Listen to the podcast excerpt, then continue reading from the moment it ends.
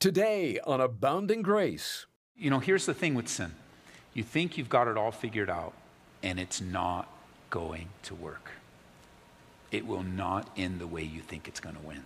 It just, just warning you from the scriptures and warning me.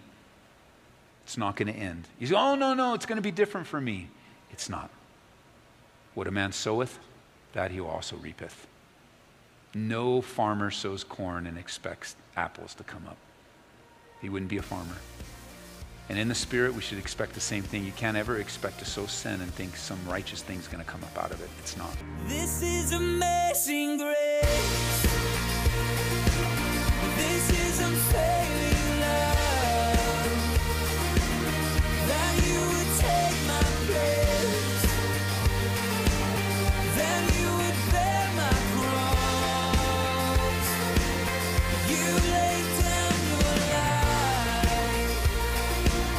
That I would be set free. Oh, Jesus, I sing for all that you've done for me. Hello again, and welcome to Abounding Grace with Ed Taylor, a ministry of Calvary Chapel, Aurora. We open First Kings eleven on this Friday as we continue to examine the life of Solomon. At this point of his life, he's not walking in wisdom, and his heart is turned away from the Lord. He has a divided, disobedient heart. But how did he get there? Well, we're about to see. So join us at verse nine, and we'll get today's study underway. Verse nine. Then the Lord became angry with Solomon because his heart had turned from the Lord God of Israel, who had appeared to him twice. That's just, we, we kind of read over that, and I was going to in a minute because I got a lot of verses to cover, but we just read over that. Yeah, Solomon had the Lord appear to him twice. Like God literally appeared to Solomon twice. The first time was when he gave him the, the choices and the options, where he chose wisdom. And the last time we learned just a few, twice. He had two supernatural, burning bush type of appearances from God. It's almost like the writer wants us to understand that Solomon was a blessed man. I wonder how many of us, if we were writing our stories, say, yeah, the Lord appeared to me twice, let alone once. Wow. The root of the issue is right here in verse nine. His heart turned from the Lord. His heart turned from the Lord. While David was a man after God's own heart, Solomon is a man who turned his heart away from the Lord. He didn't follow in his father's footsteps. God never appeared to David like he appeared to Solomon. And Solomon got it twice. But here's the thing. Even if the Lord were to appear to you personally, it would not be enough for you to grow in grace. Say, well, man, you're talking about appearances. I'd love the Lord to appear to me once and twice. I would do it. That would just make me, that would just go, that would just, that would just. And not even uh, two appearances of God in your bedroom would give you what you're looking for to grow in God's grace. Because it's not the supernatural. It's not the manifestations. This, this is what's going to give you what you're looking for. Are you ready? It's a secret. It's a mystery. I'm going to reveal to you right now. A long, steady obedience in the same direction is going to give you what you're looking for. Reading, studying, and receiving and doing the Word of God is going to get you. You go, no, no, no, just two appearances would be fine. But two appearances, even more than his dad got, Solomon was still caught up with the things of this world. It's the Word of God that will build your faith and sustain your life. That's why as a church, As a family of, uh, as a fellowship family here, we are unashamedly committed to teaching you the Bible, verse by verse, chapter by chapter, book by book. I know I'm not going as fast as some people would, would like, but I don't have an artificial time schedule to go fast or go slow. We're just going to take it as the Lord leads. And I think I've shared with you, I'm almost done with the New Testament. As soon as we're done with John, we'll go into Hebrews, and after three years studying Hebrews, we'll be done with the New Testament. And then some of those earlier studies we did in the school, I need to destroy and do over of the early days. And just like, whoa, man, what, whoa. But God is gracious because it's not the vessel, it's His Word. So you can go and you just provide, you just present yourself to the Lord and be used by him. And you don't have to have some polished message. And, you know, I don't want you leaving here, oh, great message. I want you leaving here, oh, great God. And you're like, wait a minute, I want great message. No, no, no. I want you leaving this thinking about, man, what it would be like if the Lord appeared to me twice? But you know what? I can read my Bible tonight. I can love God in his grace and his love and his mercy. I don't want you depending upon me. I, I don't want, I don't want that responsibility. It's not my responsibility for you to grow. It's your responsibility. It's your responsibility to love the Lord God with all your heart, soul, and mind, and love your neighbor as yourself. And I want to help you along the way. I want to serve you. I, I want to be available to use my gifts and callings of God and be obedient to him so that we can bear the, the we can enjoy the fruit of the obedience of our church. But I don't want you to depend on me. And if you are depending on me, you're disobeying God. Because sometimes there'll be such a desperation in your life that you'll call the church before you call the Lord. And in your mind, you're thinking, you know, if I could just talk to Pastor Ed, if I could just talk to Pastor Ed, if I could just talk to Pastor Ed, all my life would be solved. And I'm telling you right now, that ain't going to happen. Most of the time, the problems that are presented to me, I have no idea how to solve them. But I could pray, and I can encourage you. And I can share testimony with you, and I can open the Bible to you, but I'm not your Savior. Jesus is your Savior. And any of the men here, any of the women here, none of us are your saviors. None of us are the ones, like we're just your servants. And so hopefully we'll just be known as men and women that serve you well. And, and I, ha I have to say, most of the things that the men and women that serve here, they do, they do behind the scenes that none of us ever see. They're serving unto the Lord.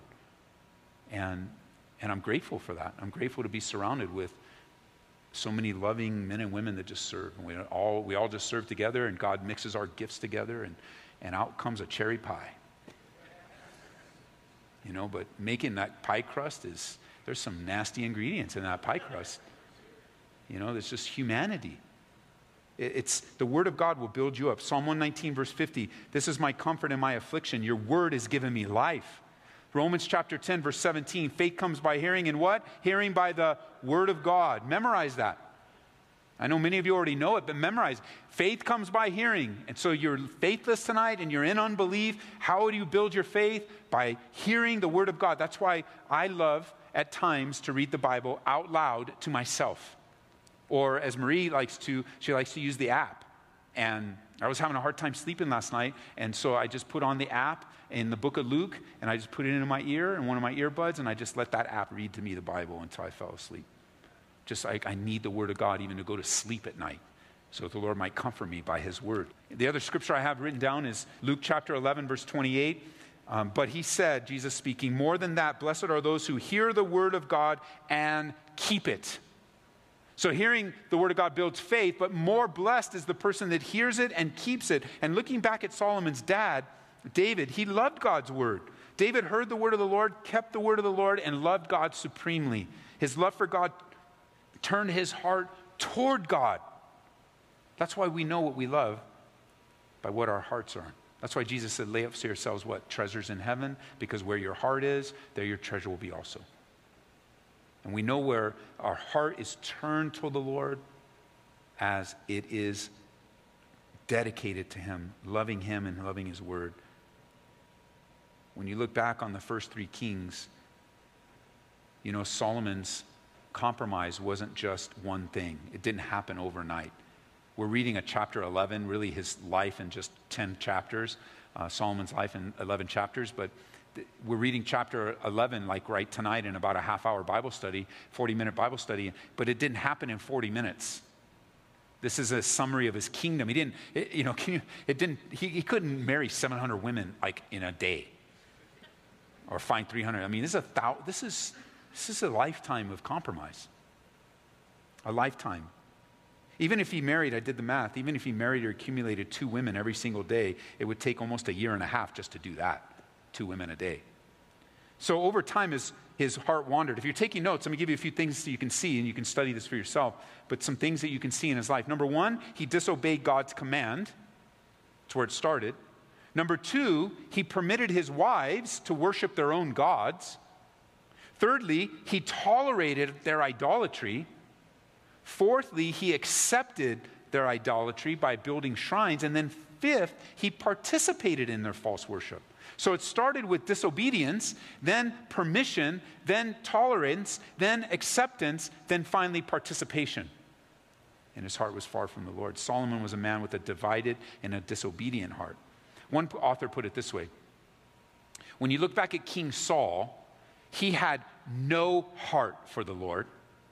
When you look at David, he had a whole heart for the Lord. And then when you look at Solomon, he had a half heart, half-hearted. We have these little cards down in the bookstore to teach your kids the books of the Bible, and that's where I learned that. They draw you a little picture, and if you look at the picture, you not only know the book of the Bible, but you can tell the big theme of the Bible. And for Saul, they have a guy with a dark heart. For David, they have a guy with a big heart.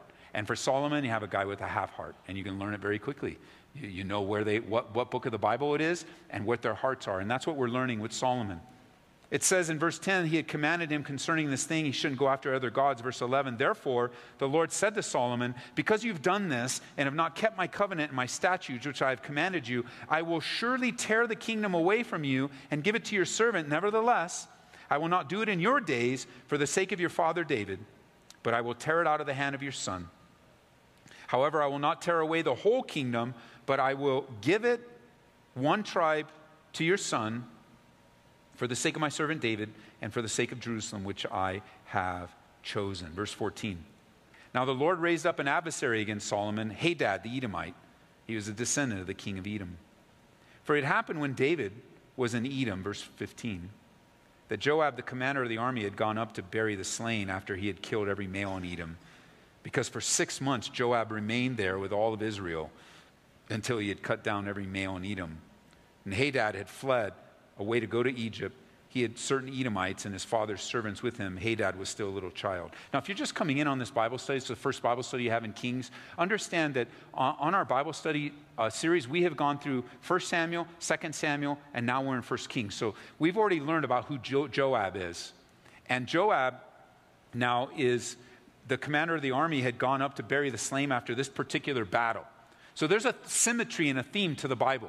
And you might be walking in a Bible study like this, and who are these guys, and what's going on? We've laid that foundation all the way going back to First Samuel. And there's quite a few Bible studies, but you can always check, uh, catch up on us because they're, they're on the website and they're on our app. So you can just download them or watch them right there. Then verse eighteen, they arose from Midian and came to Paran and took men with them from Paran and came to Egypt, to Pharaoh, king of Egypt, who gave him a house, apportioned food for him, and gave him land.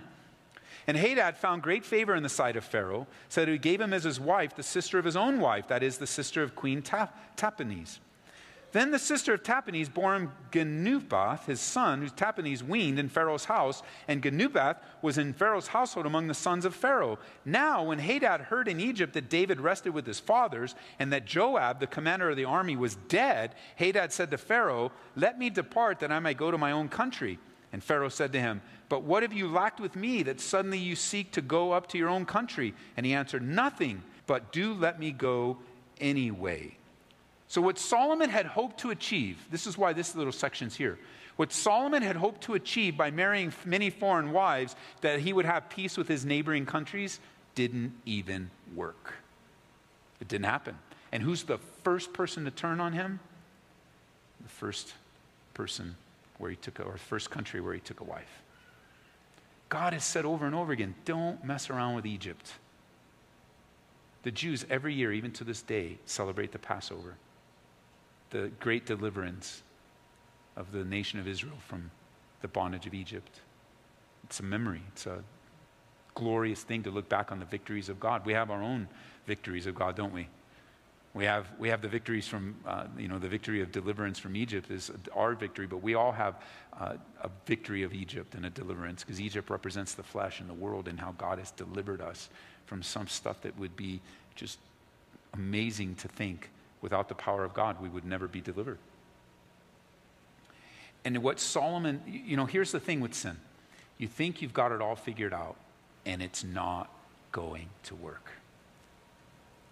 It will not end the way you think it's going to win. It just, just warning you from the scriptures and warning me. It's not going to end. You say, oh, no, no, it's going to be different for me. It's not.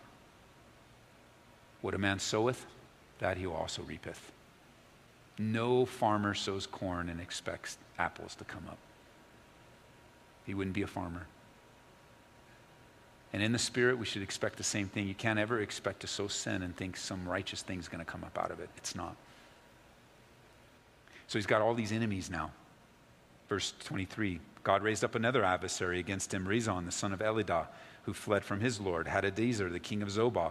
He gathered men to him to become captain over a band of raiders when David killed those of Zobah. And they went to Damascus and dwelt there and reigned in Damascus. He was an adversary of Israel all the days of Solomon, besides the trouble that Hadad caused, and he abhorred Israel and reigned over Syria. So, so I, I just think when, when, you, when you see that word adversary, remember that the devil, the devil is also known as our adversary. And let me just say, whenever you're in compromise, the adversary always shows up and multiplies. And David, or Solomon learned that throughout his years, what he thought would happen, all he got was adversaries. Verse twenty-six, then Solomon's servant Jeroboam, the son of Nebat, the Ephraimite from Zaretha, whose mother's name was Zeruah, a widow, who rebelled against, he also rebelled against the king, and this is what caused him to rebel against the king. Solomon had built the Millo and repaired the damages of the city of David his father. The man Jeroboam was a mighty man of valor, and Solomon, seeing that the young man was industrious, made him the officer over all the labor force of the house of Joseph.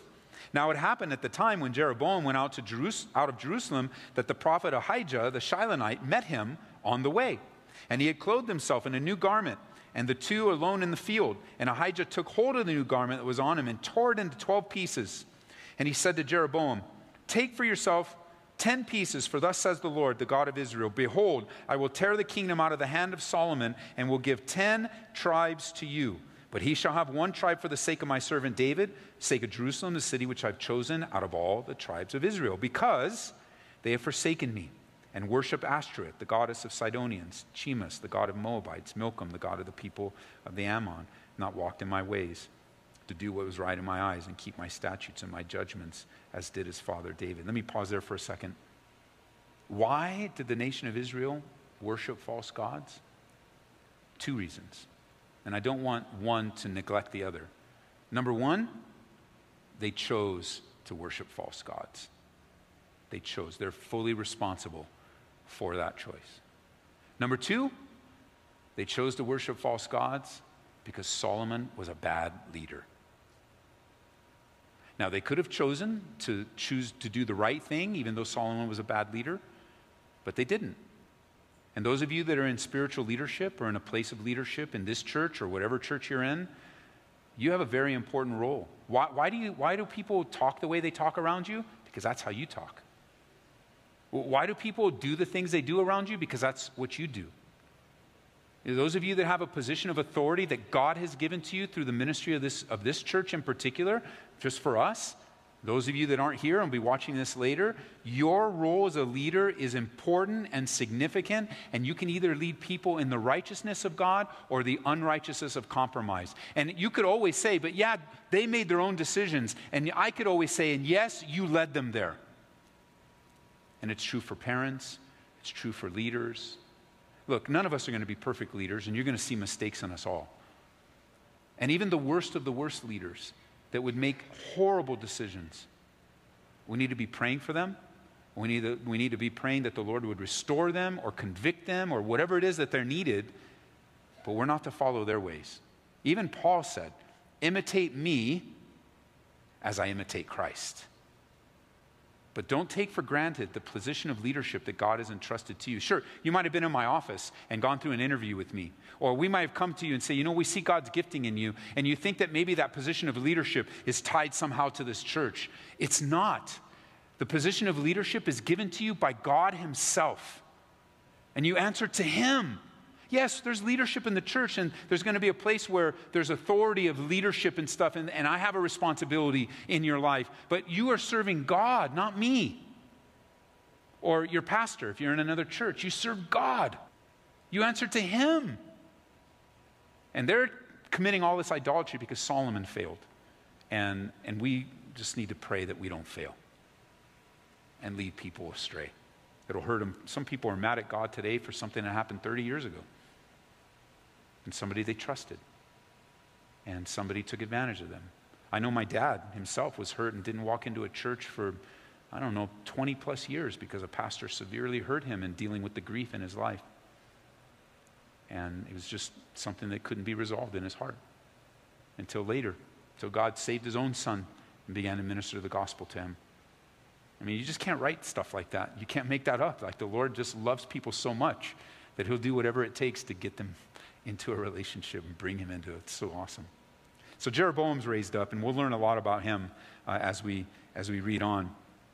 But it says in thirty-five, I'll take the kingdom out of his son's hand and give it to you, ten tribes, and to his son I'll give one tribe. My servant David may always have a lamp before me in Jerusalem, the city I've chosen for myself to put my name there. I'll take you, you'll reign over all your heart desires, and you shall be king over Israel.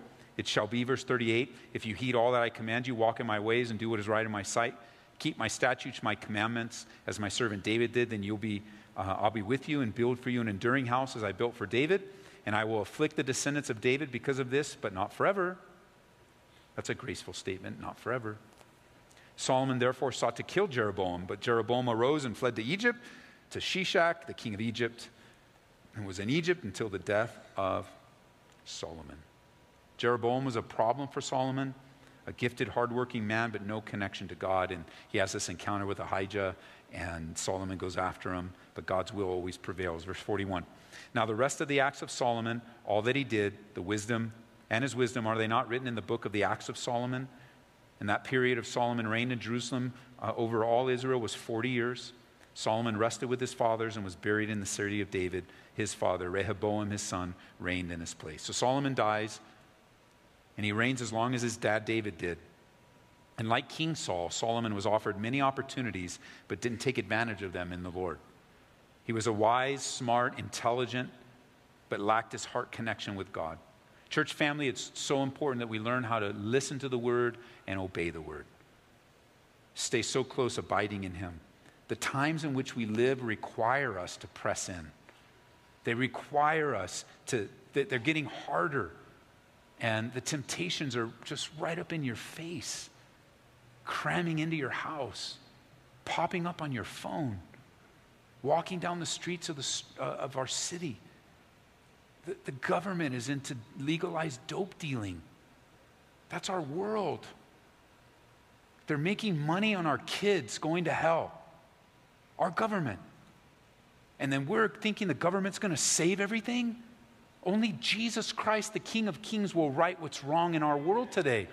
And it's his church that's going to press in. It's not a time of retreat. It's a time to press in. It's a time to step out. It's a time to check, check our hearts before him, just to bear our hearts before him and, and to pray that prayer, Lord, search me and know me and try me. Reveal to me if there's any unclean thing, and then point me in the right way. Point me in the direction you want me to go. Why? For the sake of our city, for the sake of the gospel of Jesus Christ, for, for the sake of unknown salvations that haven't even taken place yet, but that we might be able to get be a part of. You're listening to Abounding Grace with our Bible teacher and pastor, Ed Taylor. To give this a second listen, all you need to do is call and request a C D copy. Reach us toll-free at eight seven seven, three zero, GRACE.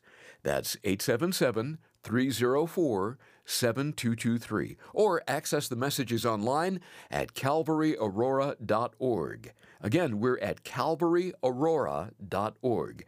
We'd like to suggest adding a couple of apps to your mobile devices. Look for the Calvary Aurora app and Grace F M Colorado app, available on all platforms. They're free and a great way to fill up on the teaching of the Word wherever you may be. Abounding Grace is made possible through the generosity of our listeners. Each gift that comes in serves to help us pay for radio time. And think of this, you'll be helping thousands all over the world learn about God's amazing grace and how to grow by it. And today, when you give a donation of twenty-five dollars or more, we'd like to say thanks by sending you a useful resource. It's a book by Pastor Greg Laurie and Ellen Vaughn called Jesus Revolution. Some of you were alive to remember how God got a hold of an unlikely group of men and women in the sixties and seventies. You'll read the amazing story of the Jesus movement, an amazing time of mass revival, renewal, and reconciliation. Can God do it again? You bet. Call us right now so we can drop this in the mail to you. We're at eight seven seven, three zero, GRACE or go online to Calvary Aurora dot org. We'll return to First Kings next time on Abounding Grace with Pastor Ed Taylor. We'll see you then. This is amazing grace. This is unfailing love. That you would take my place. That you would bear my cross. You laid down your life. That I would be set free.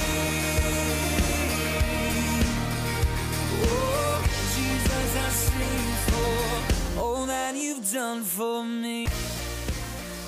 Abounding Grace is brought to you by Calvary Chapel Aurora.